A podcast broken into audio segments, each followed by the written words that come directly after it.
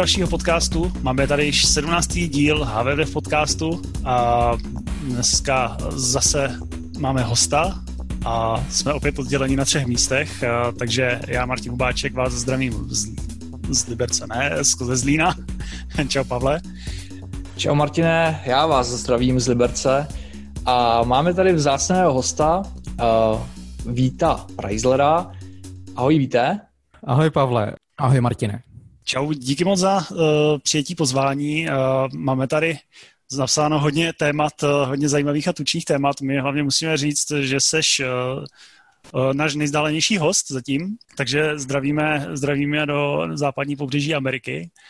Jestli bys mohl upřesnit, kde přesně? Jo, jo, já jsem zapomněl upřesnit, že uh, se připoju z uh, Portlandu v Oregonu pro lidi, co neznají západní pobřeží až tak detailně, respektive Portland není až tak slavná destinace, co se turistiky týče, když by klidně mohla být, tak je to trochu severně od San Franciska a, a trochu jižně od uh, Seattleu. A trošku, trošku dál od vody. Já jsem si taky a, dělal, trošku dál od vody, bohužel. Le, lekci zeměpisu jsem si trošku dělal.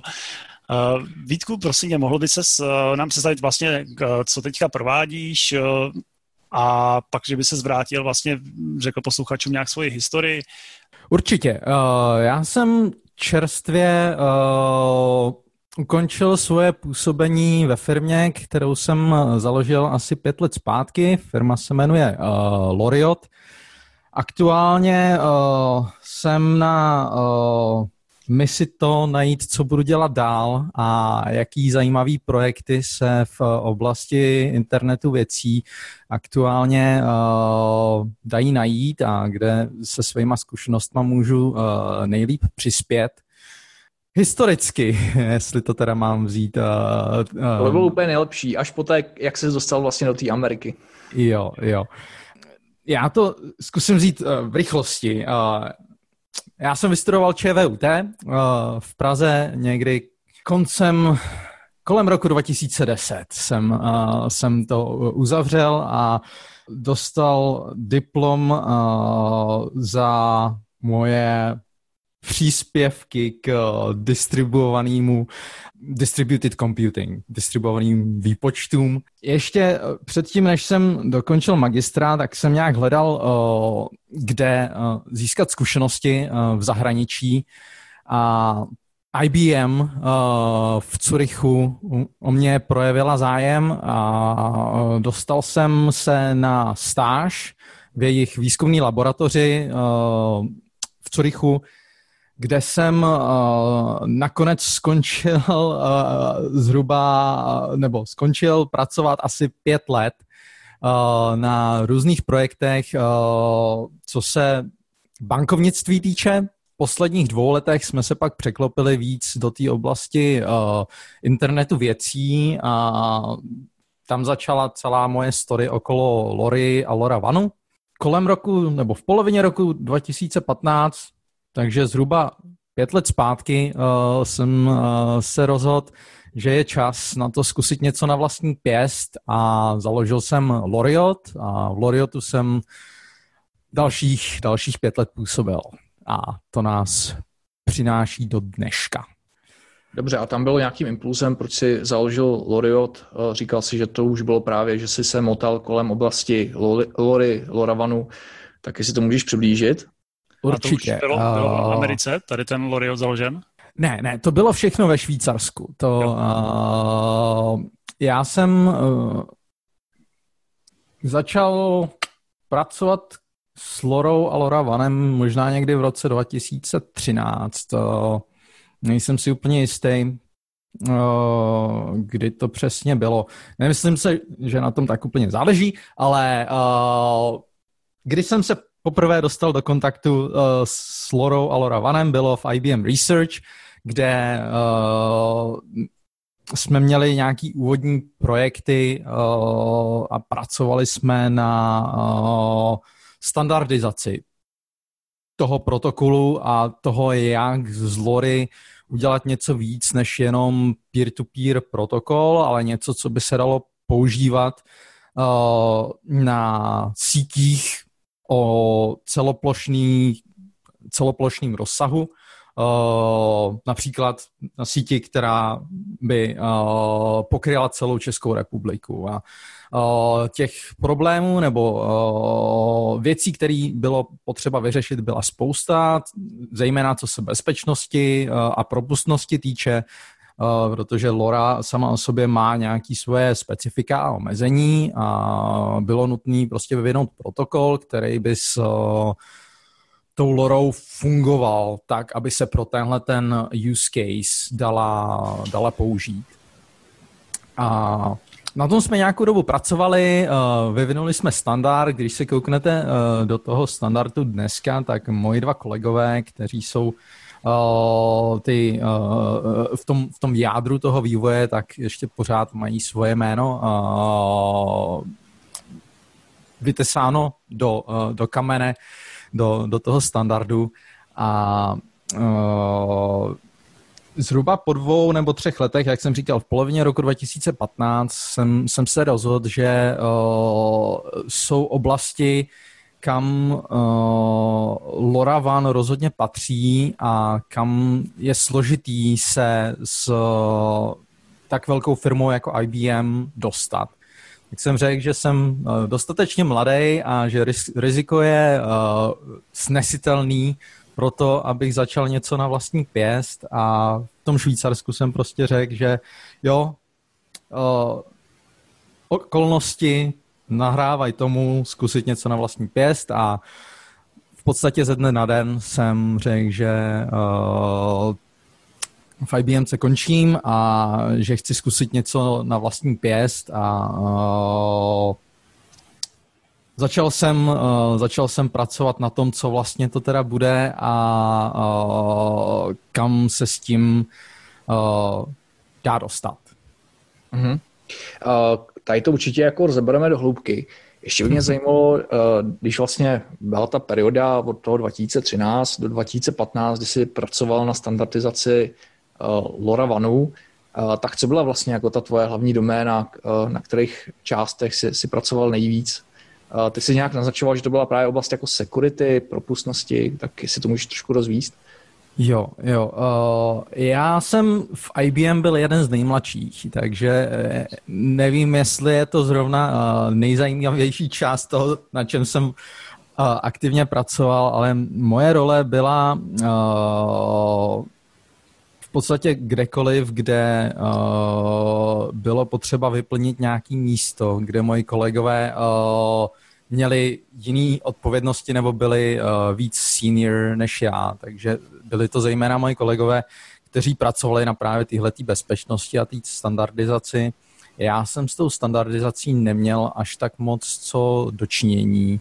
Moje zodpovědnost byla na, na tom, jak to nějakým způsobem dostat na trh a jak najít ty správný partnery, jak najít ten správný uh, hardware uh, a tu správnou prezentaci toho celého řešení.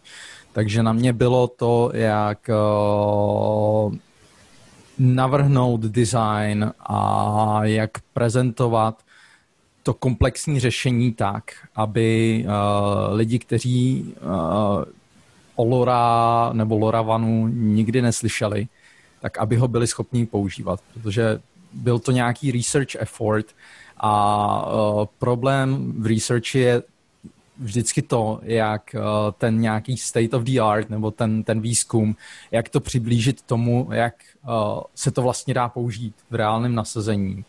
A to byla moje role a moje mise a myslím, že to se nějakým způsobem i pak přetvořilo do Loriotu, kde uh, ta základní teze byla, že uh, tu technologii musíme zjednodušit do takové míry, aby lidi, kteří ji v životě neviděli nebo s ní uh, nemají zkušenosti a neznají do detailu, tak aby i přesto byli schopni používat, ji používat. Mě by zajímalo vlastně, říkal jsi, to bylo nějak třeba sedm let zpátky, to se úplně nechce věřit, že je to tak mladá technologie. Uh, vy jste, předpokládám, že v té době vlastně neexistovaly úplně jako jednočipová řešení nebo čipy, které měly tu modulaci v sobě. Je to tak? Jaké jste používali jakoby vývojové nebo rádia nástroje? Nebo jak jste vlastně mohli vědět, kdo vám to vyrobí, tu vaši ideu? Jo, jako ten, ten, to přetavení do toho produktu, té ideje no. z papíru. V těch prvních fázích to samozřejmě bylo, uh, tam byla spousta prototypů a jak se asi můžete dočíst uh, o, o historii Lory, je, že to začalo uh, jako nezávislá firma, kde nějaký tři spoluzakladatelé začali řešit to, jak díky nový modulaci by se dalo dosáhnout uh, komunikace na velice dlouhé vzdálenosti za použití uh, JSM uh, spektra, volně dostupného spektra, za který, uh, za který se nemusí platit. A uh, ta úvodní fáze byla, pokud vím, tak čistě nějaká intellectual property a ta firma pracovala zejména na tom, jak, uh, uh, jak, tu na, jak tu modulaci navrhnout a až v druhé fázi pak se začalo řešit, jak to teda dostat do nějakých čipů nebo jak se to dá zmonetizovat. A myslím, že v té fázi právě přišel Semtech, kde, uh, kde Semtech je uh, výrobce čipů, a který právě má ty schopnosti dostat uh, nějak, tuhle technologii na trh. A Semtech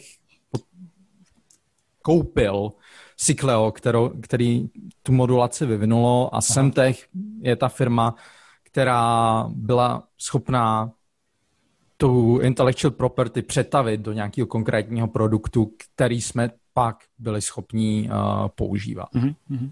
Uh, Eh, ještě jak jsme mluvili o té modulaci, eh, možná si to, to nepletu s jinou sítí, ale ta modulace, ona vlastně eh, se používala v, v nějaké komunikaci mezi ponorkama a vypršely právě na ní patenty a bylo možné ji použít? Jo, já úplně nejsem expert na modulace, ale vím, že tyhle ty čerpy byly používané pod vodou, ale za nějakých jiných podmínek a jiných uh, frekvencí a podobně, ale ta výhoda, uh, nebo to společné, uh, co, co tyhle ty dva use cases spojuje, je, že uh, ta modulace přináší uh, zisk nebo gain, uh, kde je možné demodulovat signál, i když je třeba plně uh, potopený v, v šumu. A šum může být samozřejmě, já nevím, nějaký útlum vody a, a a podobné věci, ale stejně tak uh, je to útlum nebo uh, uh, hluk, který způsobují ostatní rádia mm-hmm. v, tom, v tom svém prostoru nebo kor, co se týče té nějaké komunikace na, na odlouhém dosahu. Čím další uh, komunikace, tak tím větší je šance, že zachytíte nějaký další šum z ostatních vysílačů a přijímačů. Takže uh, tahle ta nějaká historická spojitost s komunikací pod vodou tam je, ale hmm. nejsem schopný vám říct, jak. Ne, netušíš, jak jako udělala tady ta firma, než jí koupil Semtech ten úvodní proof of concept, uh, jestli to už v té době 2013, nebo možná ještě dřív, protože v té době ještě úplně nefrčili SDRK, taky si už byli schopní to třeba protypovat tady těma no. softwarově definovanýma rádiama, nebo, nebo si pomáhali nějakýma speciálníma vlastně vyvinutýma diskrétníma obvodovýma řešeníma. Jo, jo. Uh, já myslím, že to je úplně standardní proces, uh, nebo asi v té době si myslím, že to byl standardní proces to, toho, že uh, když člověk nemá čip, tak si pomůže nějakým FPGAčkem.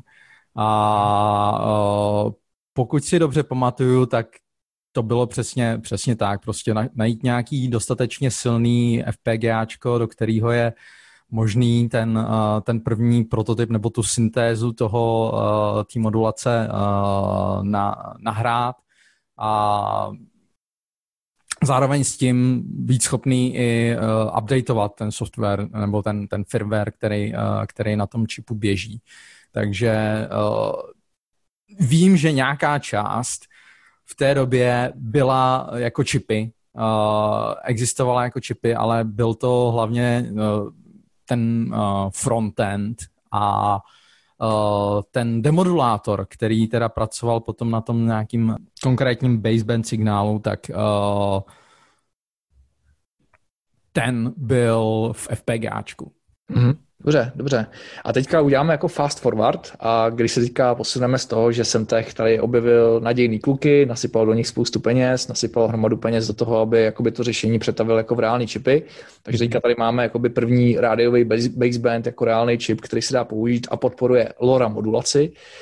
Uh, tak teďka potřebuji ještě jako pochopit, co se stalo, kdy vlastně jako do toho vstoupila, proč do toho vstoupila IBM se svým researchem, a proč to nebyl Semtech, proč když se dneska řekne Lora Van a Lora, tak já prostě tam vidím jednoznačně prostě, nebo asi většina lidí zatím vidí Semtech a vůbec se nespoju s IBM, byť jako vím, že tam jsou nějaký, jako k tomu se asi dostaneme, nějaký, nějaký uh, efforty do softwarového vývoje, nějakých steků, ale uh, jak, jak tomu vlastně jako přišli? Mm-hmm. Jo, já myslím, že tam ta strategie byla uh, velice rozumná a uh, v té době, kdy tahle ta technologie začínala, tak už existovaly věci jako uh, Sigfox a různé další uh, modulace. A otázkou bylo, jak s nějakou touhletou novou modulací uspět, protože uh, uspět čistě na nějaký technologický úrovni uh, to i dneska je relativně složitá věc. I když člověk má nějakou marginální výhodu, tak uh, jí dostat na trh uh, není úplně jednoduchý. A uh, myslím si, že hlavně díky Semtechu uh, se nějaký tenhle ten uh, startup, to Cycleo, co, což by byla jenom nějaká malá firma, která by asi měla problém přesvědčit někoho jako IBM nebo, uh, já nevím, Actility nebo další firmy, které se na té standardizaci podílely, tak díky Semtechu uh, to nabralo uh, dostatečnou páku na právě tyhle ty větší firmy a nějakou shodou okolností Uh, vzhledem k tomu, že Cycleo bylo uh, ve Francii uh, a Semtech uh, ten tým převzal do Neuchâtelu v, v francouzské části Švýcarska, tak myslím, že tím oni pak našli ten IBM Research v Curychu díky nějaký té geografické vzdálenosti nebo blízkosti a podobně myslím si, že s, s Actility. Actility byla, eh, je eh, v, v Paříži a celá ta lora, eh, úvodní story byla velice, velice francouzská. Když se kouknete na nějaký první uh, gateway, tak uh, ty byly uh, tuším, že od Kerlinku a Kerlink je v Rennes v, ve Francii. Uh, takže tam to nějak tímhle způsobem začalo a cíl byl vytvořit LoRa alianci. Vytvořit uh, ekosystém firm, uh, který budou mít dostatečný uh, záběr na to, aby tu technologii dostali na trh a aby z ní vytvořili nějaký de facto standard pro ty use casey, kam se nejvíc, kam se nejvíc hodí. A to se myslím si, že z dnešního pohledu, když se člověk koukne na to, jak velká Lora Aliance je, tak uh, jo, pět let zpátky to byla hrstka, možná pár desítek firm. Uh, pár z nich byly velký, ale velká většina z nich byly startupy a nějaký firmy na začátku, který viděli, že do budoucna uh, ta technologie může mít úspěch ale ten úspěch nebyl zaručený uh, a vůbec nebyl ani nějakým způsobem konkrétní, ale prostě byla to investice eh, nějakého množství firm, který tomu věřili a díky nim jsme se dostali uh, tam, kam, uh, tam, kde dneska ta Lora, Lora je a kde uh, Lora Alliance má stovky uh, členů. Takže uh, tak to začalo. Členů je spousta, ale bych se ještě teďka vrátil k těm kořenům, kdy, kdy ty jsi vlastně pracoval v uh, relativně malém týmu a znal si asi, asi s těma lidma osobně, kteří zatím stáli. Uh, tak jestli nám můžeš povědět, protože já si pamatuju jenom jednu věc, že ten člověk vlastně, který jako vymyslel tu modulaci, tak se potom uh, stal CTO Semtechu. Um, nespomenu si na jméno, ale to nám objasníš. Tak jestli nám řekneš trošku jako něco z toho zákulisí. Uh, uh, já mám problém vyslovovat správně francouzský jména, protože francouzština není moje, moje silná stránka. Ale uh, Nikola uh, Sornan uh, je jeden z autorů nebo jeden z držitelů nebo autorů toho patentu uh, kloře ti zakladatelé, myslím si, že byli tři, pokud si správně pamatuju. Byl tam François, Sforza, uh, Olivier, Seller a uh, ten člověk, který si myslím si, že té modulaci rozumí nejvíc a uh, fakticky byl asi nejvíc uh, v tom uh, vývoji zapojený je, je Nikola. A Nikola uh, byl i v úvodních fázích té spolupráce se Semtechem hodně aktivní. Já jsem s ním v té době tak moc nespolupracoval, protože uh, moje role byla hlavně uh, zaměřená na spolupráci s mými kolegy v IBM a s, s Nikolasem uh, jsem uh, začal pracovat v podstatě až když jsem založil uh, Loriot, což bylo pořád ještě poměrně čerstvě, ale prostě věděl o mě a jo, to je ten člověk, co, uh, co se jal uh, opustit IBM a začal něco na vlastní pěst.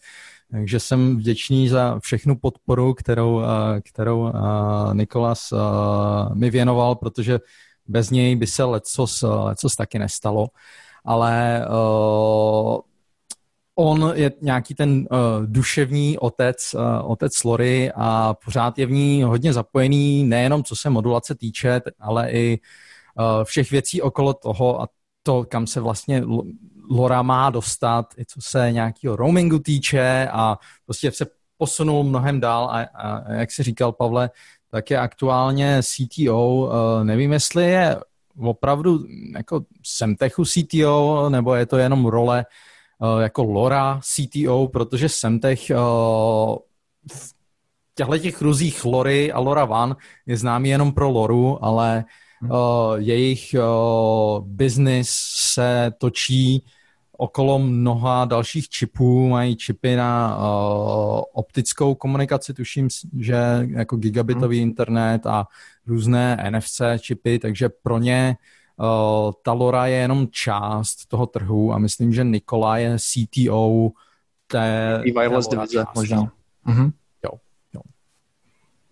A to se taky nějak historicky stalo nebo vyvinulo. Uh, on uh, prostě Semtech absorboval ten uh, startup, kde byly tyhle ty tři, tři spoluzakladatelé a jejich role pak nějak uh, v, v Semtechu se vyvinuli sami, sami o sobě. Uh, já vlastně jako tu genezi toho TT Lory sítě jako takový považuji za super úspěšnou díky té kaskádě. První kaskád, pr- první ten stupínek byla ta vlastní modulace, potom ten nápad uh, standardizovat z toho tu, tu síť ale jako úplný vrchol já považuji vlastně počin uh, The, The Things Network, jo, která vlastně tomu podle mě dala tu správnou marketingovou šťávu a nejen marketingovou, je samozřejmě zatím hromada firm, celá aliance a, a tam se teprve jakoby ta věc začala masivně, masivně nasazovat. Aspoň tak to vnímám. Rozhodně, můžu, můžu plně potvrdit. Já jsem uh, The Things Network, uh, nebo Tuším si, že asi tři měsíce, nebo dva měsíce nebo tři měsíce v září 2015 uh, eh, Vínke a nějaký jeho první tým začali spekulovat o tom, jak s uh, The Things Network začít. Já jsem nějak uh, zjistil, že se o něco snaží, jak jsme měli nějaký úvodní koly o tom, jak spolupracovat nebo nespolupracovat a já jsem uh, si myslel, že, nebo zjistili jsme, že, uh, zjistil jsem, že uh, The Things Network uh, chtějí jít uh, směrem open source a směrem podobným uh, CZ Free uh, z nějakých uh, deseti nebo dvaceti let zpátky. Pamatujeme. Uh, a já jsem si říkal, jo, CZ Free, to už jsem někdy viděl a úplně nevím, jak bych to monetizoval, nebo co mě teda, uh, co by mě v tom, uh, uh, kdybych se přidal k The Things Network, co by mě nakonec uživilo a můžu zůstat ve Švýcarsku, budu mít co jíst nebo ne, tak jsem uh, nějak tak řekl, že jo, věřím tomu, že je nutnost a prostor pro to mít open source uh, řešení a nějaký tenhle ten komunitní přístup v rámci LoRaWAN ekosystému a že to určitě přinese úspěch té uh, LoRa alianci, ale bohužel pro mě to nemělo uh, snadnou cestu, jak se dostat na trh. A v té době uh, oni teprve začínali a já už jsem za sebou měl nějaký dva, dva tři roky zkušeností, takže jsme nějak se nedostali k nějaký tezi toho, jak, jak spolupracovat, ale uh, viděl jsem, jak začínali a uh, myslím si, že za pět let to dosáhli, dosáhli spoustu věcí a myslím si, že ten hlavní příspěvek, nebo za co jsem hodně vděčný, uh, je, že uh,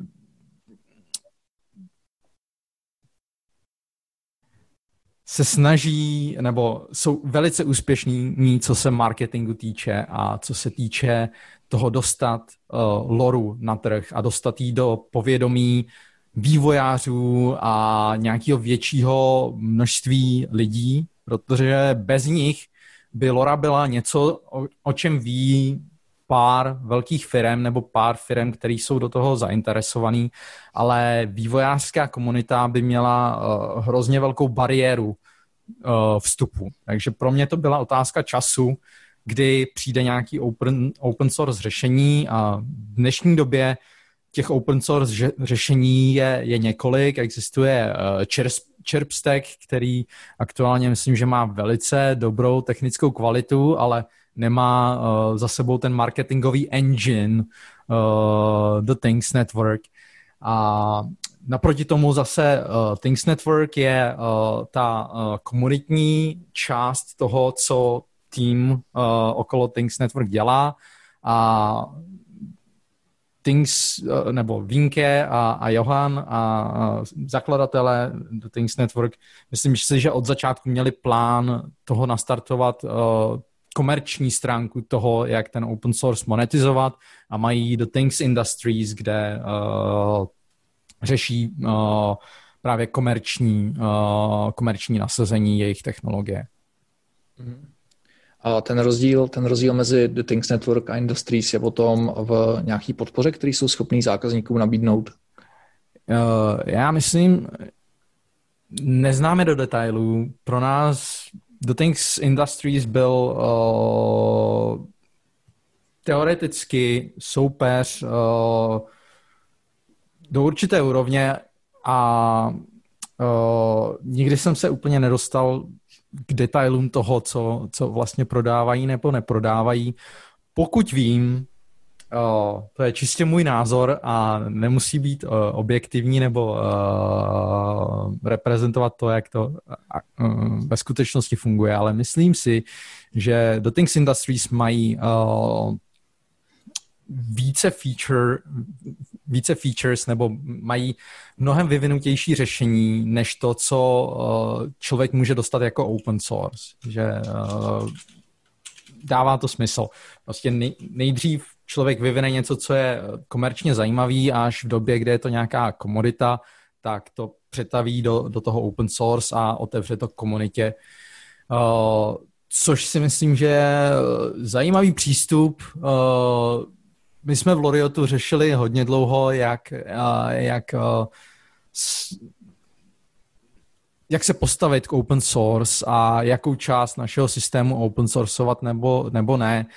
A vždycky jsme, bohužel, tlačili tak moc na, na inovaci a na další vývoj, že jsme nenašli čas na to vyříznout část toho řešení a dát ho k dispozici open source, kde aktuálně si myslím, že třeba uh, náš kód ohledně uh, gateway uh, by byl zajímavý open sourceovat, protože by to asi posunulo celý ekosystém trošku dál, co se týče bezpečnosti a co se týče uh, nějakých distribuovaný, distribuovaných výpočtů, ale uh, je to z velké části komerční otázka, jestli chceme dát všem našim soupeřům do rukou eh, naší technologii a jestli je uh, proto ten správný čas nebo ne.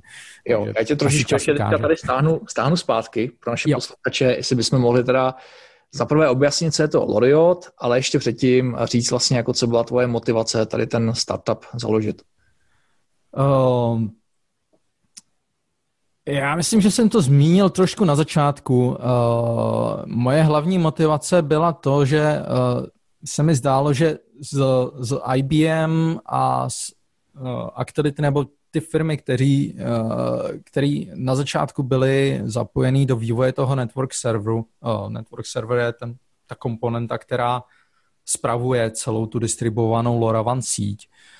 Uh, tak mi přišlo, že uh, oni jsou zaměřený nebo můžou rozumně uh, jít na trh jenom uh, se zákazníkama ekvivalentní velikosti, jako jsou, jako jsou oni.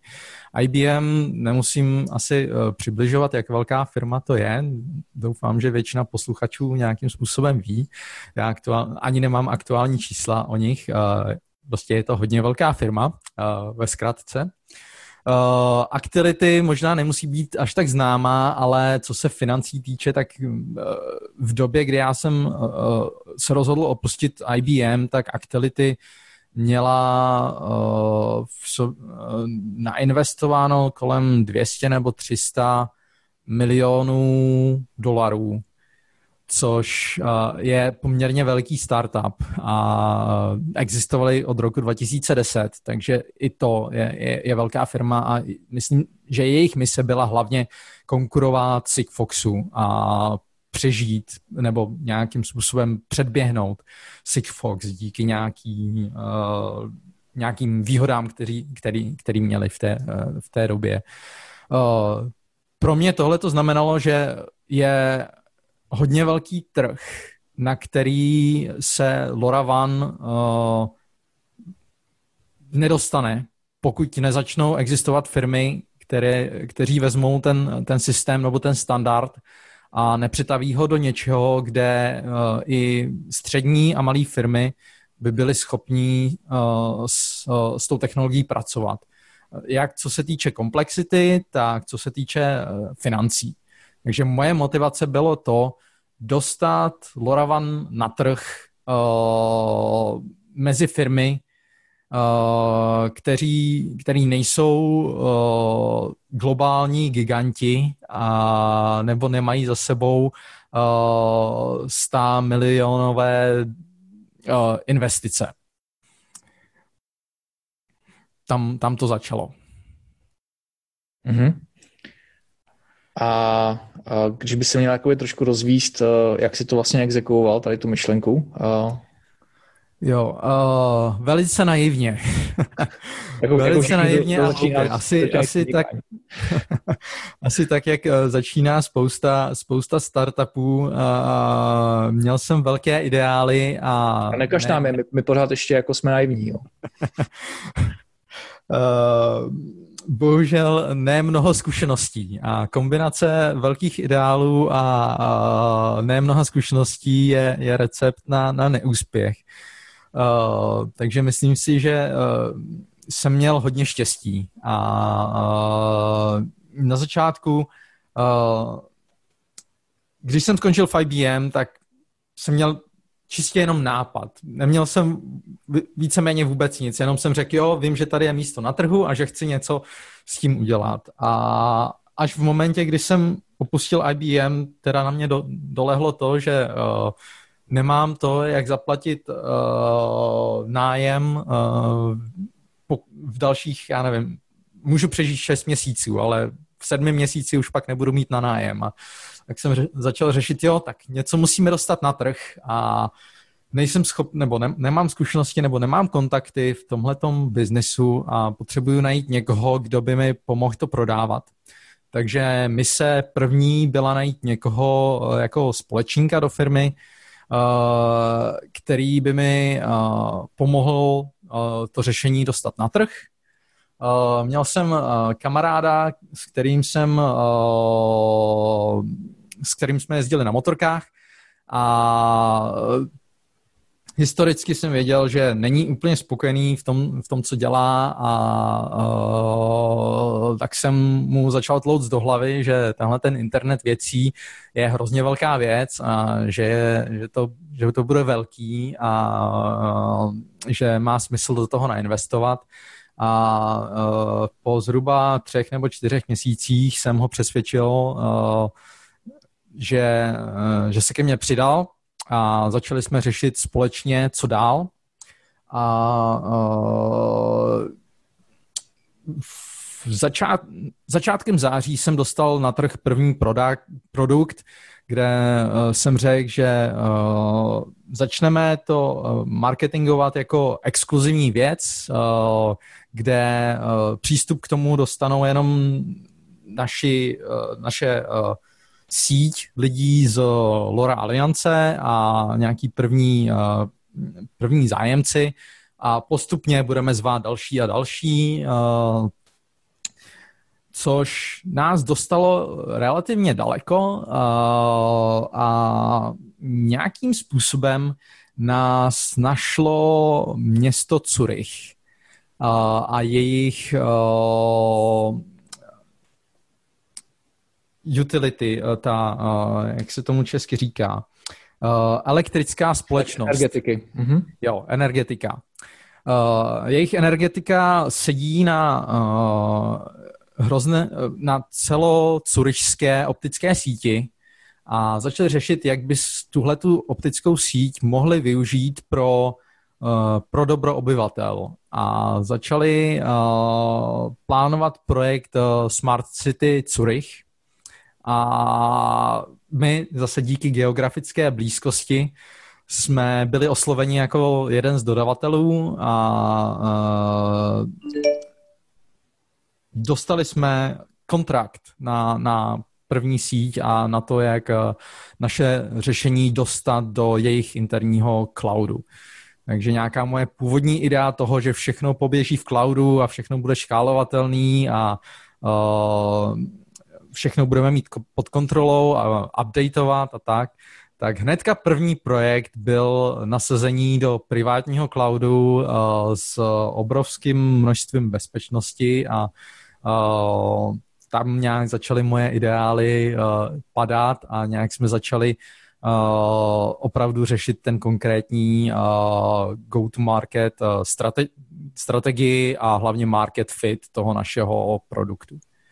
Jenom víc, teda bylo tím produktem, eh, to už byl teda ten network server a ta Laura s tím jak souvisela? Jo, jo, uh, to možná uvedu. Uh, ten, ten základní uh, produkt, uh, s kterým jsem chtěl jít na trh, je uh, kus softwaru, který by běžel na těch gatewayích, uh, protože tam, tam ta síť začíná. Na, na těch gatewayích uh, se sbírají ty data ze vzduchu a transformují se a posílají se do toho backendu, do toho network serveru.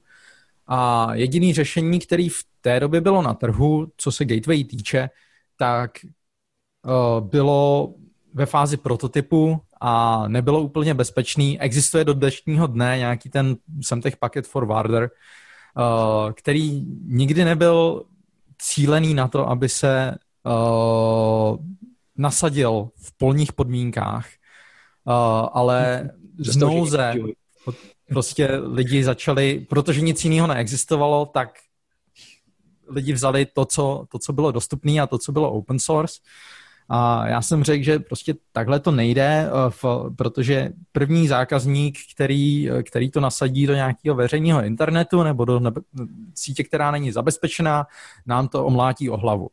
Uh, tak jsem řekl, že uh, tohle je základní stavební kámen, nějaká kvalitní, kvalitní komponenta, která běží na té gateway a paralelně k tomu teda ten software as a service tom, v tom cloudu, který bude schopný obsluhovat uh, nějaký větší množství těchto těch gatewayí a zároveň s tím všechnu tu administrativu, co se týče koncových zařízení a jejich zabezpečení a toho, jak ty senzory uh, budou nasazovaný a co je, co je potřeba pro to, aby ta síť uh, fungovala. Jo, takže, takže to byl ten první produkt. Takže ta optika, kterou jsi zmínil, tak ta hrála v roli v tom, že si ty gateway mohl rozmístit po městě jo, v ideálních přesně. nějakých vzdálenostech. Jo, tam, uh, tam uh, obecně do dnešního dne, když uh, firmy se snaží nasadit uh, řešení jako LoRaWAN nebo jakoukoliv uh, síť, která má uh, investici do infrastruktury, tak uh, ty dva základní parametry jsou, uh, jak moc mě to bude stát v, CAPEXu, nebo kolik mě prostě bude stát ta krabice, uh, jí koupit, ty gateway, a kolik mě bude stát ta původní, původní instalace, ale druhá část, kterou spousta firm zanedbá, je nějaký total cost of ownership, totální celková cena toho, co stojí tu, tu síť provozovat, protože z toho pak plynou uh, zisky a, uh, a marže. Uh, a čím levnější uh, je provoz té infrastruktury, tím větší marže. A tím, že eh, to město Curych mělo vlastní infrastrukturu, za kterou nemusí platit a která už byla nasazená, tak pro ně uh, CAPEX uh, nebo to, kolik, by, kolik stojí koupit LoRa Gateway, bylo zanedbatelný, protože LoRa Gateway jsou uh, relativně levný, protože ten hardware není uh, nijak uh, složitý. Uh, a OPEX pro ně byl v podstatě nula, protože jakmile tu gateway nasadili, tak nemusí platit žádný třetí straně za, za komunikaci. Uh, těch gateway, mezi tou gateway a tím cloudem měli vlastní cloud, který stejně už běžel a nasadili to v něm. Takže pro ně ten OPEX byl uh, relativně nízký a výhody pro to město potenciálně by byly uh, dostatečně velké, aby uh, tenhle ten projekt dostal, dostal financování. Mm-hmm. A ještě uh, rád bych zabruslil do, tý, do toho technologického steku. Jestli můžeš mm-hmm. prozradit, uh, na čem jste to stavili? Jo, uh, tam můj úvodní cíl byl to uh, mít co nejmenší množství vývojářů a co nejrychleji dostat uh, to řešení na trh. Takže pro mě nebylo důležitý uh, být schopným na jedné mašině obsloužit miliony zařízení nebo miliony gateway, protože to bych asi do dneška ještě to, to nějak kódil v nějakém C nebo v něčem podobným a asi bychom nebyli tak daleko, jako jsme. Takže ten stack, jak jsem říkal, ta, ta gateway je relativně levná a ten hardware těch gateway je nějaký embedded Linux, kde není možný nasadit nějaký těžkotonážní řešení na, na já nevím, Javě nebo na, na něčem, co má, co má garbage collection. Tam je potřeba se zdroji pracovat velice efektivně, takže tam náš stack byl, byl C a C++. A v podstatě nad, nad, nad embedded Linuxem. Uh, a snažili jsme to na, na, nasměrovat tak, aby to nemělo žádné závislosti, protože ty embedded Linux prostředí byly, uh, byly velice rů, různorodý, takže to mhm. bylo jenom C nad glibc a jediná závislost byl uh, OpenSSL v té době, protože jsme potřebovali nějakou uh, rozumnou bezpečnost a dostat se na trh bylo, uh, bylo nejrychlejší s použitím uh, téhle knihovny. Uh, a ten stack na našem backendu uh, byl uh, na, založený na TypeScriptu.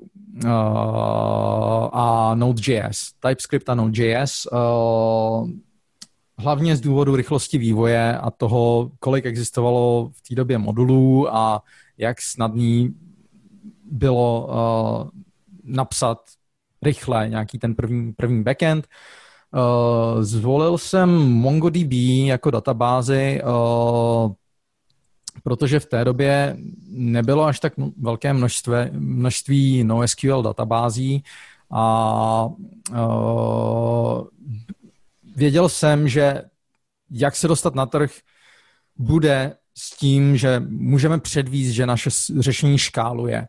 A MongoDB v sobě mělo nějaký sharding a clustering, uh, který uh, v té době pro MySQL nebo PostgreSQL znamenal mnohem větší uh, nasazení nebo potřeboval, nebo uh, bylo nutné mít nějakého database administrátora, když to v Mongu to vypadalo, že uh, někde jednou nakonfiguruji něco a poběží to. Mm-hmm. Takže uh, to, byl, to byl ten první stack a potom na frontendu jsme uh, tuším neměli žádný velký framework v té době, protože jsem byl uh, líný nastudovat nový framework, uh, takže jsem všechno napsal s pomocí jQuery. A, a až časem jsme se potom dostali do, do nějaké fáze Angularu a, a TypeScriptu a v té době pak jsme začali uh, zjišťovat, že je výhoda mít celý stack na TypeScriptu, protože jak, jak backendáci, tak frontendáci si, uh, si můžou vyměňovat zkušenosti a poznatky o tom, co teda je nejnovější a nejlepší syntaxe a uh, schopnosti tý, uh, toho jazyka.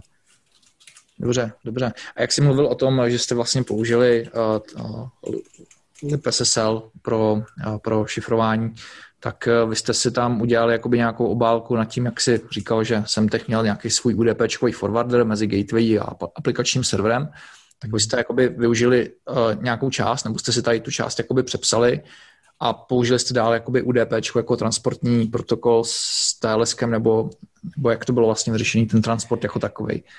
Jo, tam uh, naše motivace byla zase ne až tak uh, nějaký, uh, nějak, uh, ta, ta performance nebo ten, uh, ten výkon uh, toho, uh, toho protokolu nebo datová úspornost, ale hlavní pro nás bylo uh, snadnost nasazení, protože s tím uh, Curychem jsme zjistili, že uh, změna uh, jednoho portu uh, ve firewallu v nějakých těchto těch vysoce zabezpečených mm, oblastech.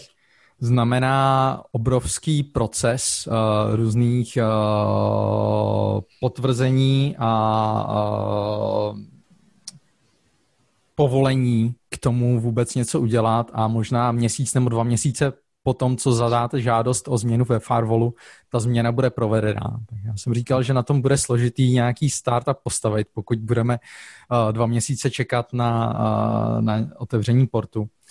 Tak jsem řekl, že všechno, co děláme, bude muset vypadat jako, že je to webový prohlížeč. Hmm.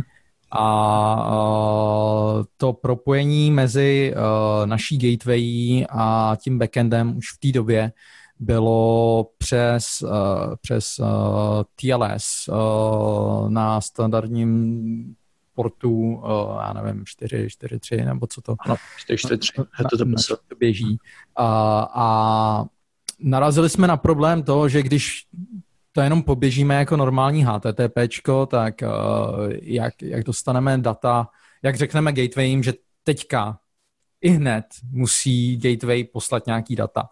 A v té době už existoval eh, WebSocket jako protokol, i když nebyl úplně plně podporovaný všema prohlížečema, ale díky bohu my jsme měli volnost toho, že jsme měli Node.js a naši vlastní, uh, náš vlastní kód uh, v C, takže jsme podle RFC uh, naprogramovali uh, WebSocket uh, nebo nějaký jejich toho efektivní implementaci s minimálním úsilím to, základní to, funkcionality WebSocketu. Tam jsem, tam jsem taky byl, dělal jsem WebSocket klienta kdysi, no, v C, podle RFCčka.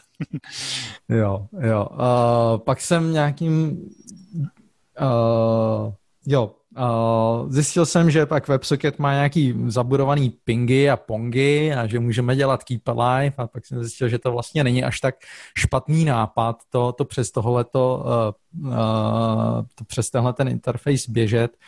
A uh, nakonec, co jsme vybudovali, je uh, poměrně robustní o, transportní vrstv, vrstva, která se navenek tváří jako WebSocket, ale uvnitř to má prostě paralelní o,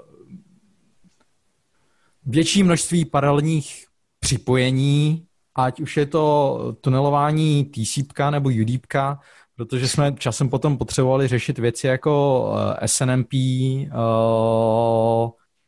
do těch gatewayí nebo vzdálený SSH přístup hmm. nebo nějaký další konzole, vzdálený updaty a automatickou nějakou discovery a, a, a DNS a všechno, všechno možný. A nechtěli jsme řešit, jaký všechny porty musí být prostě otevřený na to, aby to tohle to fungovalo tak jsme řekli, jo, všechno je to zabalené do jedné bezpečnostní vrstvy, která je vzájemně autentifikovaná, takže co se bezpečnostních auditů týče, to vždycky projde úplně vším a, a to nás do budoucna uh, zachránilo v mnoha, uh, jak se tomu říká, tendrech, uh, RFP, RFQ, Eh, kde eh, tahle ta bezpečnostní eh, vrstva a to, jak vlastně ta gateway se připojuje do toho cloudu, bylo, byl vždycky kámen úrazu. A my jsme vždycky byli schopni říct, podívejte se, naše připojení je TLS 1.2 nebo 1.2, 1.3. O, ověřujeme, že ten server má ten správný certifikát a že je, kdo je a ověřujeme o, certifikát o, klientský, ty gateway, který o, jsme schopní ten certifikát přidělit nebo mít nějaký token a o, všichni zákazníci s tím byli spokojení a neměli, neměli k tomu žádné námitky. Takže nám to nakonec pomohlo vyhrát v mnoha, v mnoha budoucích případech přes, já nevím, další čtyři roky. Uh, že zajímavý nějaká malá, malé, malé rozhodnutí uh, na začátku, uh, jak ovlivnilo celý další čtyři roky uh, provozu, provozu firmy. Mm-hmm. A co by si vypíchnul, jako že se třeba za, za ty čtyři roky podařilo, na co se šerdej a co naopak považuješ za nějaký fakápek? Jo, jo. Uh, kde začít? Uh, já myslím, že, jak jsem řekl na začátku, uh, měli jsme hrozně množství štěstí a uh, díky shodou, shodou jsme uh, byli schopni vybudovat tým ve Španělsku, ve Valencii, tým vývojářů, protože v Curychu bychom tak velký, tak velký vývojářský tým neuživili. Já jsem se snažil, nebo ta, ta část toho, kde se, kde se věci nepovedly, je, že jako Čech jsem se samozřejmě snažil nejdřív vybudovat tým v Čechách.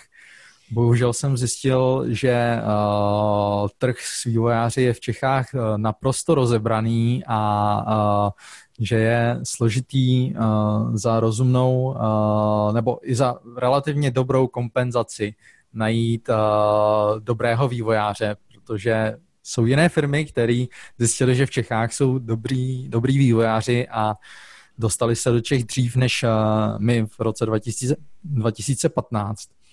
Takže jsem po nějakých pár neúspěších s prvními vývojáři se rozhodl, že musíme začít hledat jinde a s chodou okolností můj spolu, spoluzakladatel měl nějaký konexe do, do Valencie, a díky tomu se nám podařilo tam, tam nabrat první lidi a z prvních tří lidí se firma nakonec rozrostla asi na 30 Uh, takže to myslím, že uh, já považuji za úspěch. Určitě bychom se, jsme se mohli dostat dál, dalo by se dostat dál, ale jsou různý, uh, různé věci, uh, na které nejsem až tak hrdý a který možná nebudu až tak zabíhat do detailů, ale uh, vlastně nebyli jsme schopní růst tak rychle, jak, jak bych si představoval.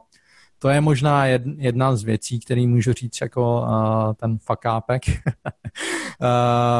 že uh, jak jsem říkal, moje naivita a moje představa o tom, jak velký trh uh, internetu věcí je a jak snadný nebo uh, snadný je se na něj dostat, tak uh, jo, uh, na trh je relativně snadný se dostat. Bohužel ten trh není tak velký, jak, jak všichni uh, gartneři a podobné věci, podobné věci uh, tvrdí.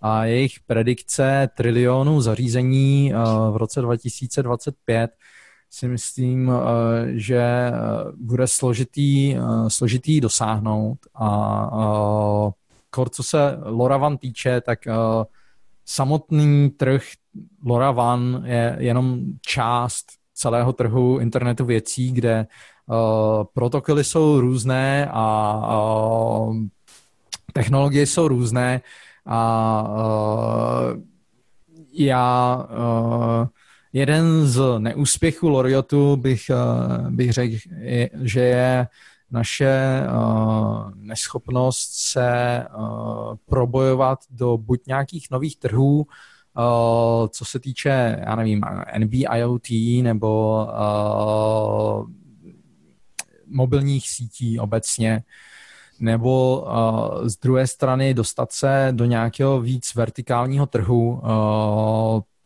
například co se týče uh, sledování uh, pohybu uh, zboží, nějaký asset tracking, nevím teďka, co je český ekvivalent toho výrazu. Uh, ale to byly dva směry, do kterých bych rád, aby se, aby se L'Oreal dostal, ale aktuálně prostě ten tržní podmínky nám, nám nedovolují se rozrůst až, až do tak, uh, tak rozsáhlé, uh, do, do tak rozsáhlého záběru. A myslíš, že jakoby tam byla třeba disproporce, kolik jste vlastně jako věnovali úsilí, energie, peněz do toho vlastního vývoje versus kolik jste věnovali do toho obchodu a marketingu? Že byste dneska třeba udělali jinak tu, to rozdělení, nebo, nebo to, to špatně? Jo, já, já myslím si, že uh, co se investicí týče, tak jsme asi neměli až tak uh, špatný plán. Uh, možná naopak jsme měli docela štěstí, že díky Lora Alianci a tomu, že jsme tam byli opravdu hodně na začátku, tak jsme měli něco, k čemu říkám collateral marketing. Nevím, jak to úplně nejlíp uh, před, uh, přetransformovat do českého výrazu, ale co chci říct je, že jsme nemuseli uh, za celou dobu existence uh, aktivně uh, inzerovat naše řešení a že poptávka po tom řešení byla tak velká, bez toho, aby jsme my museli investovat uh, do marketingu, protože do marketingu investoval Semtech a další firmy v uh, Lora Alianci. A my jako jeden z mála hráčů na trhu jsme uh, díky tomu měl, měli tak velkou poptávku, že ani jsme nebyli schopni v prvních pár letech tu poptávku uspokojit. Takže díky tomu se potom rozrostly firmy jako uh, The Things Network a uh, další, kteří, uh, kde prostě ta, ta poptávka propagovala uh, od těch velkých firm do těch menších a menších a menších a, a nějakým způsobem to, to rostlo.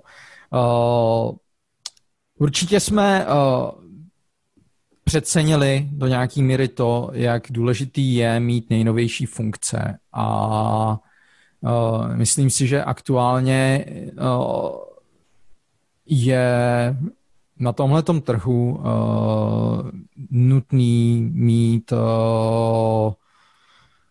cíl přiblížit tu technologii tak, množ, tak velkému množství lidí, jak je jenom možný. Prostě mít produkt, který je jednoduchý na obsluhu, jednoduchý na, na pochopení, který nepotřebuje detailní porozumění celé té technologii, ale který je nějakým způsobem plug and play.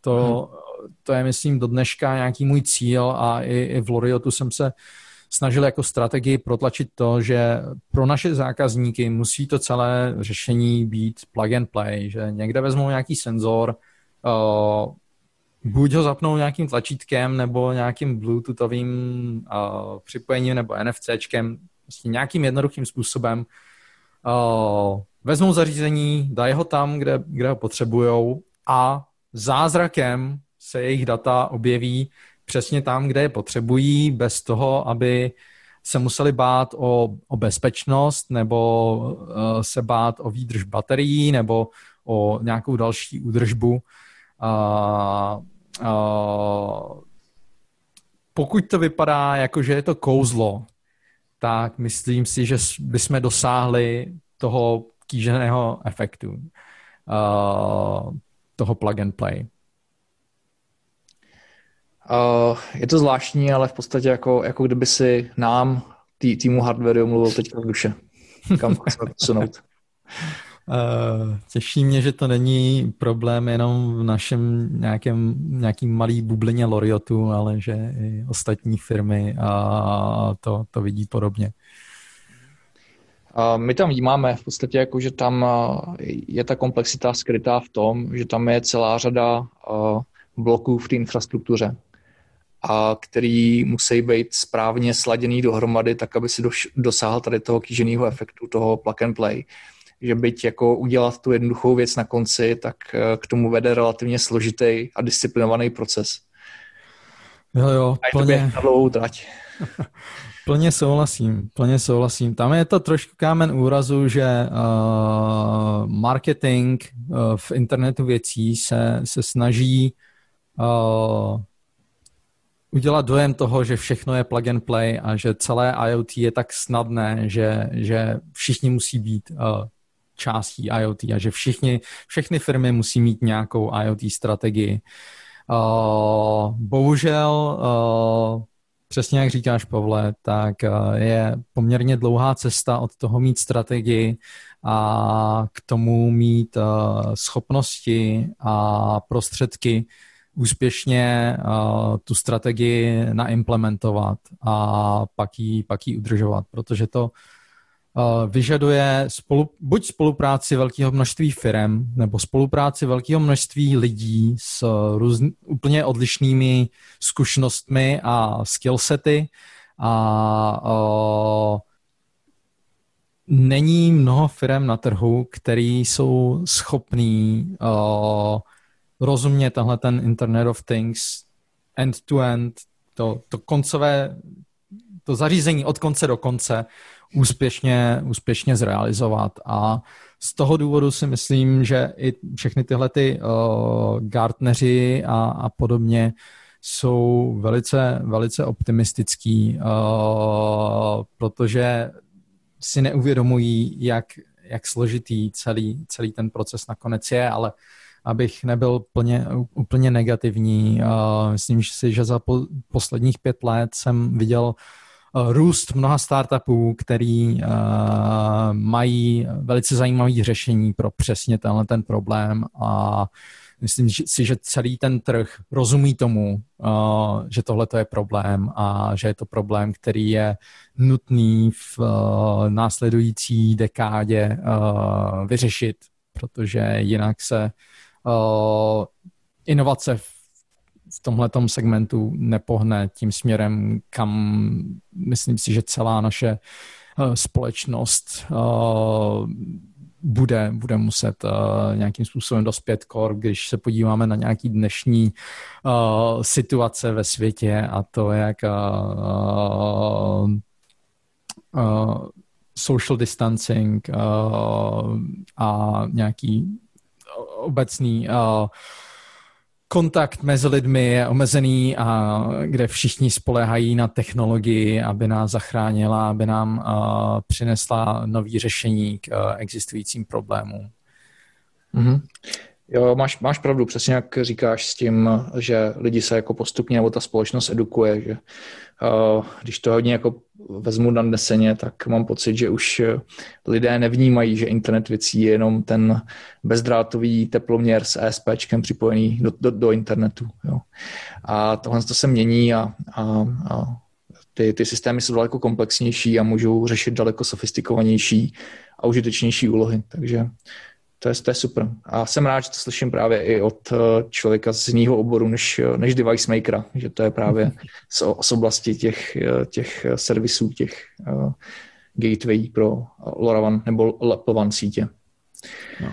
To já jsem možná na začátku zapomněl uh, zmínit, protože spousta uh, lidí, s kterými mluvím, tak uh, vždycky říkají, jo, Loriot, co teda vyrábíte za hardware, nebo co je ta vaše jako hardwareová stránka. Já vždycky řík, jsem říkal, já jsem nikdy nechtěl založit hardwareovou firmu, protože je to hrozně složitý uh, odlepit od země nějakým tímhletím organickým růstem a chtěl jsem softwarovou firmu.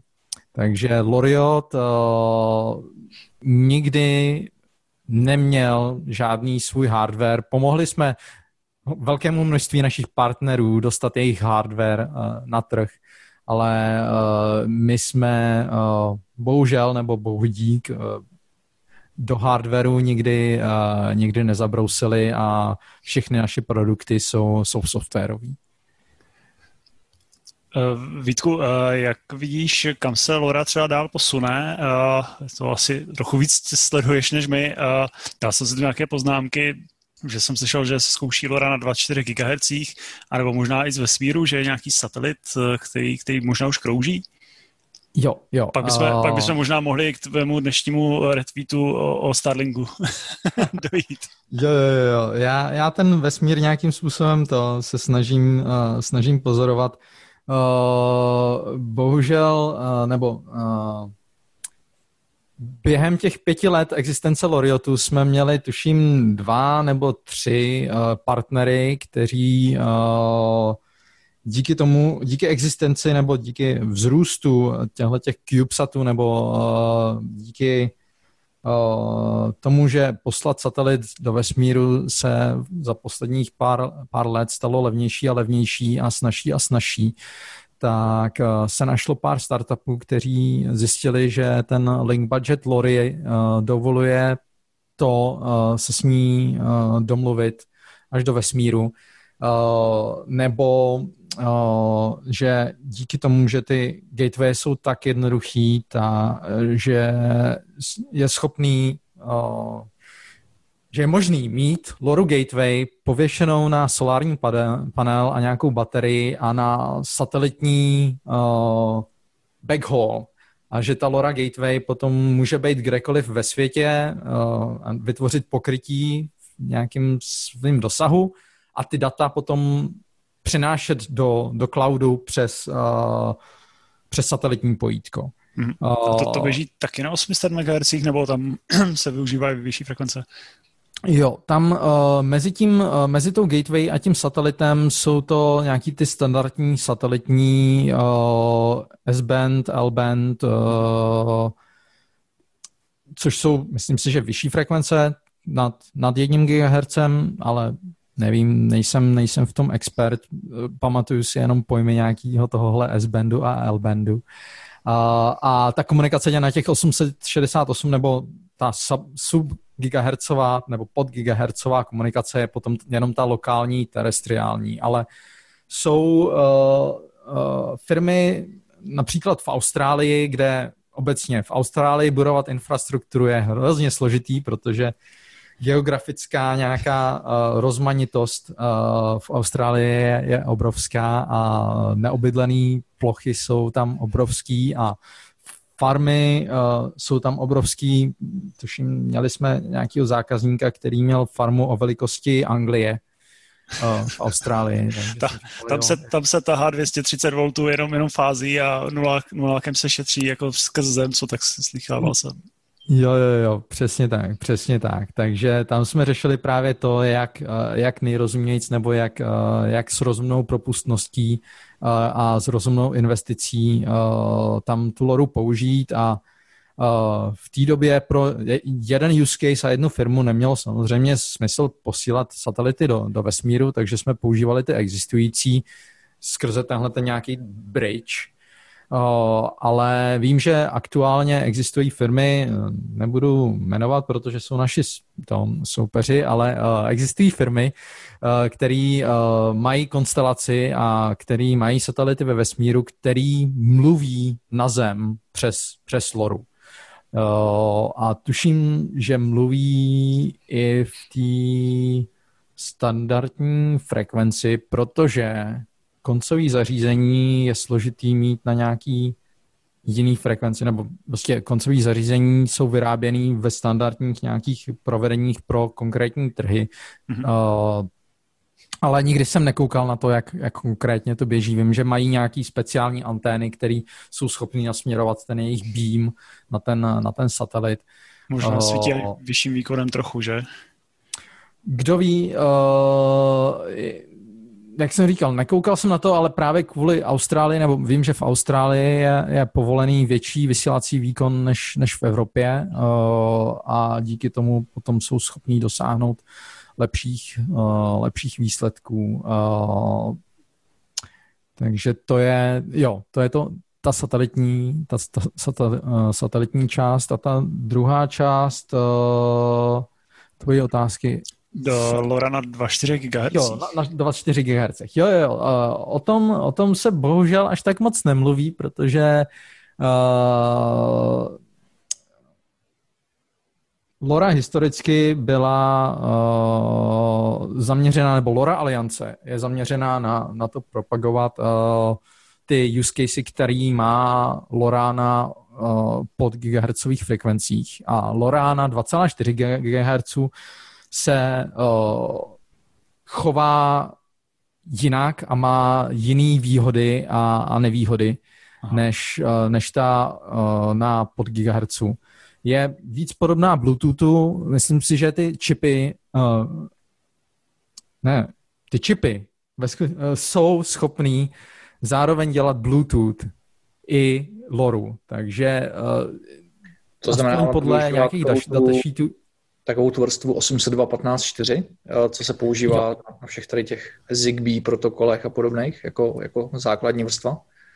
Uh, tam uh, ta LoRa je na, na, na fyzické vrstvě, takže uh, myslím, že cíl je to, aby tyhle ty technologie 802.15.4 nebo, nebo Bluetooth nebo i, i další uh, používali uh, loru k tomu, aby uh, dosáhli komunikace na delší vzdálenosti. Mm-hmm. Protože uh, pokud člověk vyvine rozumný protokol, tak by se, nebo překlad mezi Bluetoothem a tou, tou lorou, LoRa, tou fyzickou vrstvou, nebo mezi 802.15.4 a tou LoRa fyzickou vrstvou, tak může používat existující steky, ale na mnohem větší vzdálenost, než existující řešení dovolí, nebo dovolí. A jak už jsem uh, řešil s váma, uh, nebo uh, s Hardwarem a s tebou, Pavle, tak jsou přístupy, nebo jsou nějaký samoopravný kódy, který k, tomu, k tomuhle můžou ještě přispět mnohem víc. A to je, to je jeden ze směrů, kde uh, uh, já se snažím najít a, a přijít na to, jaký je vlastně rozumný use case pro, uh, pro tuhle tu Lorunu na 2,4 GHz a uh, za jakých podmínek nebo za jakých technických uh, okolností by bylo možné tuhle tu technologii použít na nějaký uh, zajímavý use case. Uh, takže to, já se ještě zeptám, jaký jsou jakoby ty hlavní výhody. Je jasný, že jakoby ta frekvence 2,4 GHz tak je, tak je z hlediska naší planety globální, to znamená zařízení si, si můžeš potom vyrobit a dodat kamkoliv. A druhá výhoda mě napadá, že by tam ještě padly ty omezení, které jsou v ISMkách, to znamená eh, typicky v Evropě 1% eh, maximálního eh, alokovaného času v hodině. Je tam ale ještě nějaká další výhoda, třeba kterou, kterou nevidíme. Co to, co to přenáší? Jo, jo, uh, určitě všechno to, co říkáš, Pavle, tak to, to, to je uh, z hlediska přístupu na trh velice důležitá, veli, jsou velice důležitý parametry. Uh, další výhody jsou uh, větší uh, šířka pásma, LoRa na 2,4 GHz je schopná mít mnohem širší kanály než eh, LoRa na 868 nebo na podgigahertzových frekvencích, což pro koncového uživatele znamená, že je schopný přenést mnohem větší množství dát. Myslím si, že v eh, té nejrychlejší modulaci je to víc než 1 megabit. Do sekundy, mm-hmm. což je disproporčně víc než nejrychlejší LoRa modulace na těch 868 nebo na těch podgigahertzových frekvencích. Což vlastně pro některé aplikace může ještě přinést významnou úsporu energie, že rychleji odkomunikují komunikace. To, to se chtěl právě zeptat, jestli paradoxně tou vyšší frekvencí tam není větší spotřeba. Ten větší, větší dosah je tam teda způsoben tím, že je povoleno jako víc, eh, víc vysílačím výkonem, že? Oh. Ale těch 2.4 to může, z ta frekvence to snižujete dosah, ne? Jo, jo, přesně. Na 2,4 GHz ten uh, útlum v prostoru je mnohem, uh, mnohem větší, takže ten dosah té technologie uh, nebo té modulace pak není až tak, až tak vysoký. Tam další vzdálenost pro mě, uh, nebo co jsem tím chtěl říct, je, že s LoRou je možný dosáhnout lepších uh, výsledků než uh, s modulací, kterou používá Bluetooth nebo 802.15.4, uh, ale zdaleka ne až tak dlouhý dosah jako LoRa na 868 nebo 915 MHz. Uh, určitě ten aspekt úspory baterie má něco, něco do sebe, Uh, protože ten vysílací výkon je, je podobný uh, jako uh, na, na těch 868, ale ten čas, který je potřeba k tomu, aby se přeneslo množství dat, je mnohem nižší, takže z toho pak plyne nějaká větší úspora větší úspora dát, nebo naopak to umožňuje realizovat use casey, který na 868 by nebyly možný, protože tam není dostatek, eh, dostatečný množství dat, jako například přenos eh, hlasu v reálném čase. Třeba se dočkáme toho přenosu videa konečně, jak se vždycky říká, říkají mi, že to není vhodný, tak jednou, jo, jednou jo. se bude mílit snad.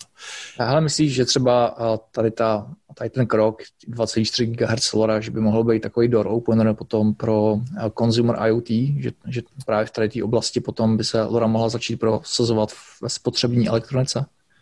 Určitě. Já jsem sledoval nějaký uh, vývoj, co, co se týče konzumní elektroniky, hlavně co se týče zařízení, který, který jsou schopní komunikovat s věcima jako Alexa nebo hlavně, hlavně s Alexou nebo s v nějakým smart home prostředí. A tam aktuálně jak asi mnoho lidí ví, tak eh, jeden z lídrů je, je Amazon a Amazon podle posledních nějakých FCC uh, eh, aplikací a podle jejich uh, konference z minulého září se začal zaměřovat na přesně tyhle ty use casey a to, jak bezdrátově připojit uh, různý zařízení v rámci smart home, protože ne ke všem zařízením chce člověk ve svém domě tahat kabely a bezdrátová komunikace je, uh, je výhodná, jako když potřebuje člověk nalepit kameru nebo já nevím, nějaké zařízení zvenku, zvenku svého domu nebo Eh, někde, kde je prostě složité natáhnout kabely.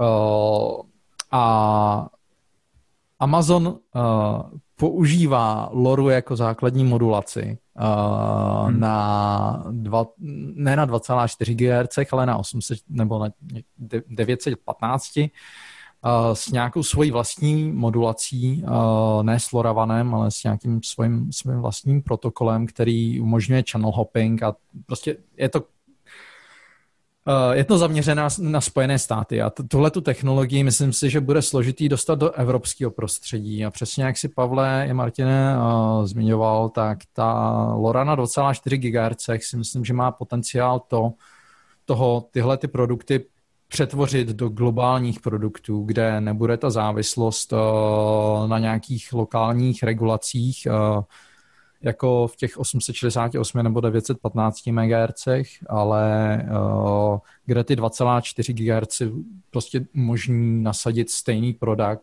produkt uh, celosvětově.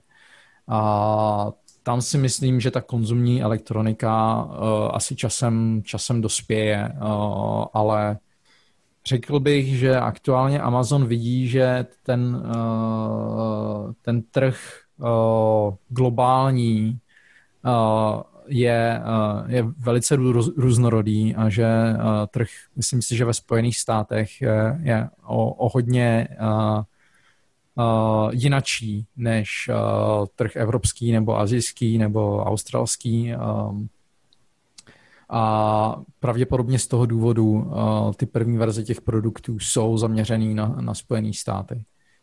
Já jsem viděl i ve Wi-Fi alianci, že v nové verzi Wi-Fi měli uh, nějaký, nějaký IoT právě uh, protokol na 2.4 pro nějakou pomalou komunikaci, ale viděl jsem to právě jenom v té specifikaci před lety a nic, nic jsem doteď neviděl, teď jsem si jenom to vzpomněl, takže asi to nějak moc nepokročilo, no, tady. Jo, jo, uh, tam ta Wi-Fi hello, hello, nevím, jak se to přesně, přesně vyslovuje, tak myslím si, že Martine máš, máš úplně pravdu, že to skončilo na tom, že je to standardizovaný, ale že uh, neexistují produkty, které se úspěšně dostali na trh a který by to aktivně používali. Když jsem se na to posledně koukal asi, asi rok zpátky, právě z důvodu uh, porovnání s LoRou na 2,4 GHz, tak uh, ten, eh, ten problém s, s Wi-Fi a s tímhletím halou je, že, že routery uh, se rozhodly to nenaimplementovat a mm-hmm.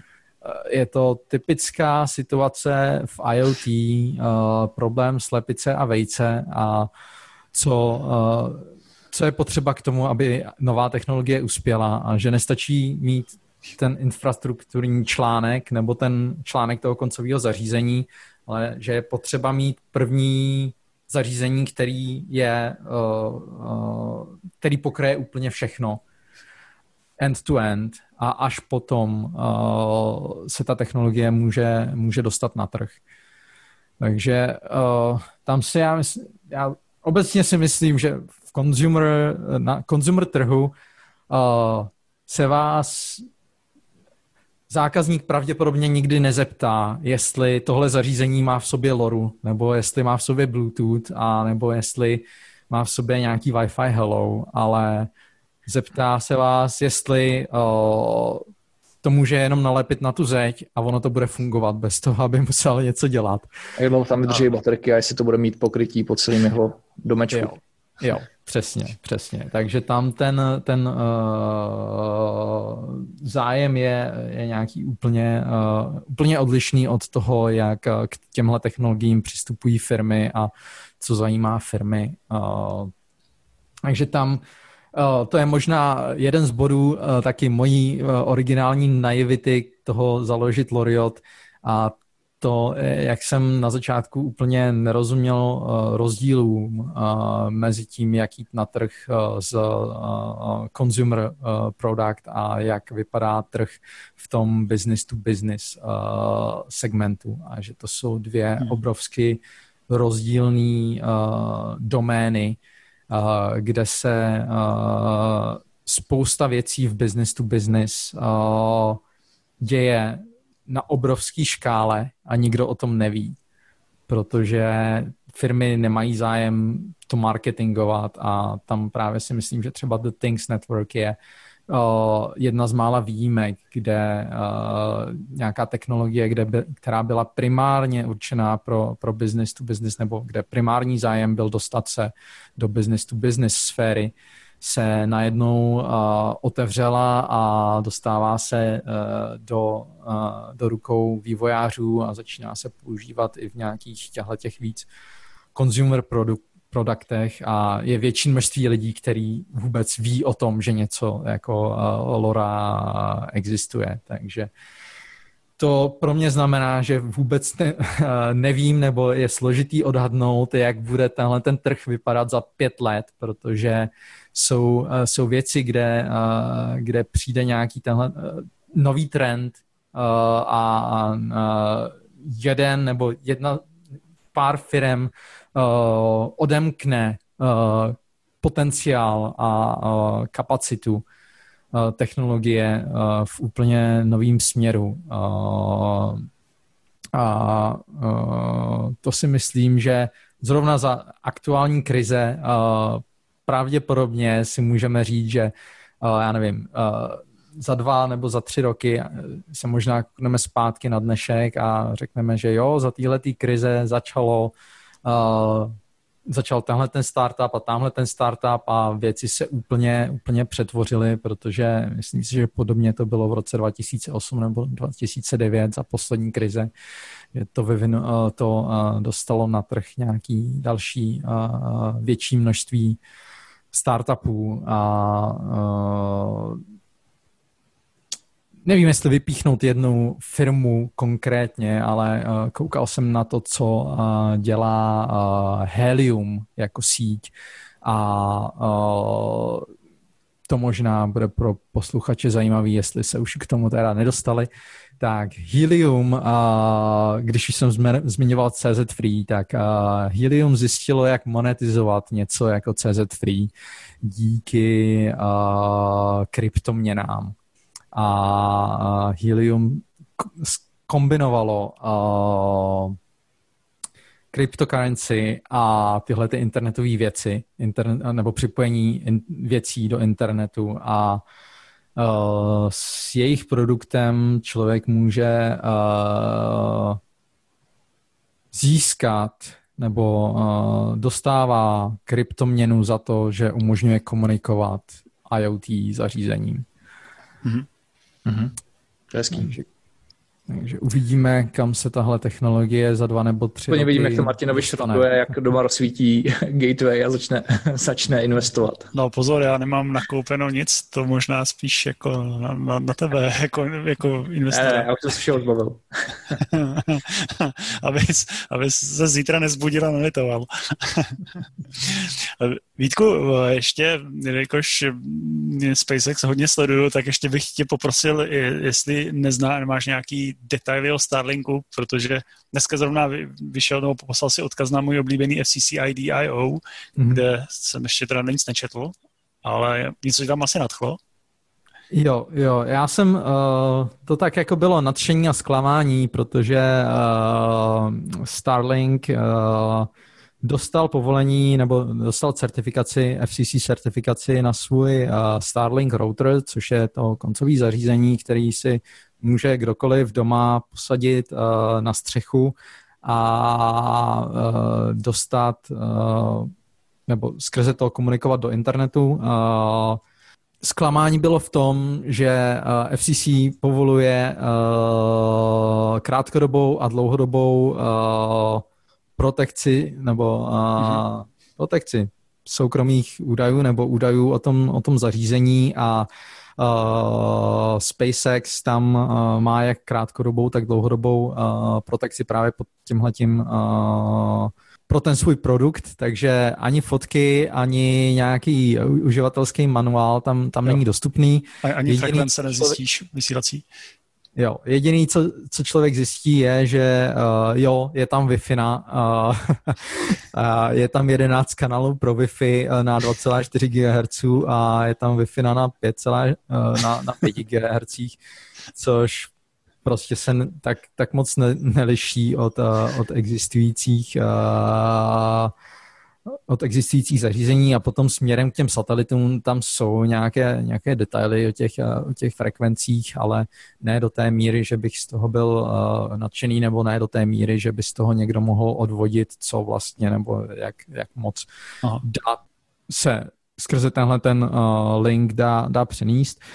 Proč to pro mě je zajímavý je, já jsem se nedávno přestěhoval do Spojených států a zjistil jsem, že tady přístup na internet funguje uh, dost jinak než, uh, než v Evropě. A pro nějaký nový a moderní internet service providery je hrozně složitý se dostat na trh, protože vybudovat tu infrastrukturu, má různý challenges, jak se tomu říká, uh, různý uh, No překážky se tomu říká, ale výzvy. překážky a problémy, uh, jak, jak finanční, tak administrativní a tak. Prostě nemůžete jenom někam přijít a uh, vykopat uh, optický, nebo zakopat optický kabel. Uh, neexistuje tu uh, vlastnictví optických sítí uh, skrze města, jako například ve Švýcarsku. A tím pádem dostat nějaký širokopásmový internet do uh, odlehlejších lokalit, kterých samozřejmě díky nebo kvůli velikosti Spojených států, tak tady je uh, takových lokalit mraky a často se dostanete i do uh, oblastí, nebo já, já to můžu jet, já nevím, půl hodiny autem a dostanu se do míst, kde vůbec není pokrytí mobilním uh, signálem. Kvůli tomu jsem začal řešit, proč a jak, nebo jak dostat širokopásmový internet tady uh, na trh a jaké jsou teda ty překážky. Najednou jsem zjistil, že ten Starlink asi má smysl a že uh, aspoň co se Ameriky týče, tak, tak je tu trh uh, pro to, jak uh, dostat internet do nějakých těchto těch vzdálenějších lokalit. Uh, core dneska, kdy uh, neexistují nebo jsou, jsou zavřené školy a děti se musí učit doma a jejich rodiče, protože prostě bydlí někde uprostřed ničeho, kde často ani mobilní pokrytí uh, není k dispozici, tak mají problémy, jak je uh, zapojit do, do vyučování, protože prostě se nemůžou uh, připojit na Zoom nebo na nějaký tohleto telekonferenční uh, řešení jediná nebo jedna z mála možností je používat uh, satelitní připojení, který je aktuálně stále neúnesně drahý, ne, nemluvě o nějakých uh, těch latencích a, a technických omezení, nebo nějaký peer-to-peer Wi-Fi linky, které jsou uh, ne vždycky dostupný. A Starlink má ten potenciál uh, všechny tyhle ty problémy vyřešit a dostat Eh, nebo připojit lidi ke zdrojům informací a k možnosti komunikovat s dalšíma lidma eh, kdekoliv jsou na světě eh, a za dostupnou cenu. Což si myslím, že může být jeden z milníků, kde do budoucna se koukneme a řekneme, jo, to byly doby, kdy, kdy uh, internet nebyl dostupný pro všechny a najednou teď uh, díky jedné firmě budou všichni lidi mít nějaký více demokratický nebo stejný, stejnou příležitost se připojit do internetu a dostat se k těm samým informacím a komunikovat uh, s ostatními lidmi stejně. A uh, to myslím si, že má velký potenciál změnit to, jak celý svět funguje a jak komunikuje. Tak jsem zvědavý na to, jak se jim to povede. Držím jim pěsti, a, že nějaké firmy předtím zkrachovaly, a, ale myslím, že tady to vyjde. Jak už, jak už prodávají ty pizza boxy s anténama, nebo za půl roku možná budou, tak se to blíží. Právě, právě. Ono v tom, v tom vesmíru se stalo spoustu věcí, spoustu, spoustě firm se, se uh, věci nepovedly a těch pár firm, kterým se povedly, tak jsou uh, buď historicky nějakým způsobem v monopolních pozicích a nebo v tom moderním světě uh, jsou uh, sponzorovaný uh, nějakýma investorama a teprve hledají to, jak vůbec uh, se, se dostat na trh a být úspěšní. A myslím si, že SpaceX nebo tenhle ten Starlink uh, má nějaké svoje výhody a uh, z pohledu toho, kdo zatím stojí a jaký je core business SpaceXu a jaký mají možnosti tu, uh, tu konstelaci udržovat a tuhle tu celou síť, uh, síť provozovat. Takže tam si myslím, že tenhle ten nějaký komplementární business model by, uh, uh, by mohl do budoucna uh, změnit to, jak uh, lidi uvažují o uh, tom, jak dostat věci do vesmíru a jak provozovat věci uh, z, z vesmíru. No paráda. Já myslím, že uh, už se blíží čas, takže ještě mám na tebe poslední otázku. Uh, mm-hmm. Jak jsi se dostal uh, do státu? Uh, nevím, jak moc uh, zabíjat do detailů. My jsme tu uh, s Loriotem v posledních uh, asi dvě, dvou nebo tří letech se uh, díky švýcarské vládě jsme dostali grant uh, na to tu, uh, tu dělat nějaký market entry nebo pokoušet se o, o to dostat se na místní trh s podporou uh, švýcarské vlády. A díky tomu já jsem tu, tu a tam uh, prostě byl za investorama nebo za zákazníkama uh, nebo na nějaký bootcampy a akcelerátory a podobné věci. A v rámci uh, jednoho z těchto těch uh, business tripů jsem uh, shodou velkých okolností potkal svoji ženu a ta uh, nějakým způsobem byla takovým posledním kolíčkem do rakve, nebo jak se tomu hřebíkem do rakve. Uh, Teď pozor, co řekneš. Jo, jo, Já bych to neři, neříkal bych to v jedné větě. do rakve toho, uh, do rakve mého působení ve Švýcarsku, řekněme to uh, takto. Mhm, tak, uh, prostě už, už nějakou dobu předtím jsem uh, s Loriotem říkal, že největší uh, ekonomika na světě je Spojené státy. Že musí, pokud chceme být úspěšní na ne nějaký lokální škále švýcarská nebo lokální škále pár evropských zemí, tak je nutný, aby jsme se dostali na americký trh a aby jsme naše řešení vyvinuli do té míry, kde uh, konkurence v Americe prostě nebude uh, schopná s námi, s námi udržet krok, ale uh, to uh, prostě zabralo nějaké množství času a, a úsilí a skrze to uh, jsem zjistil, že není možný toho dosáhnout uh, vzdáleně, ale že se do Spojených států musím přesunout.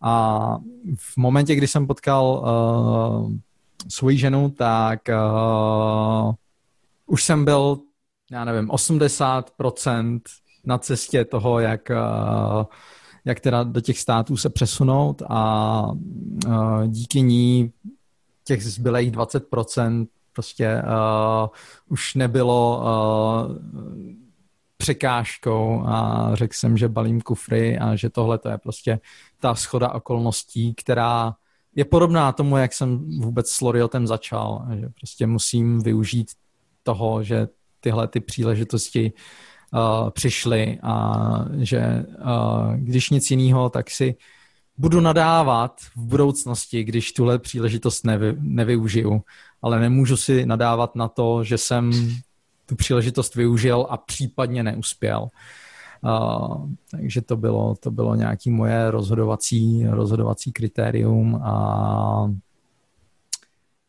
od těch dob jsem, jsem tu uh, a řeším, řeším přesně, co, co dál a uh, jak, jak tu uh, jak tu přispět. Uh, Kolik je to let, že jsi v státech? Kolik je to let? Teprve v Portlandu jsem teprve od, od září minulého roku a oficiálně jsem eh, ve státech od uh, dubna dubna 2019, takže pořád je to relativně, relativně čerstvý. Vítku, uh, moc moc si děkuju.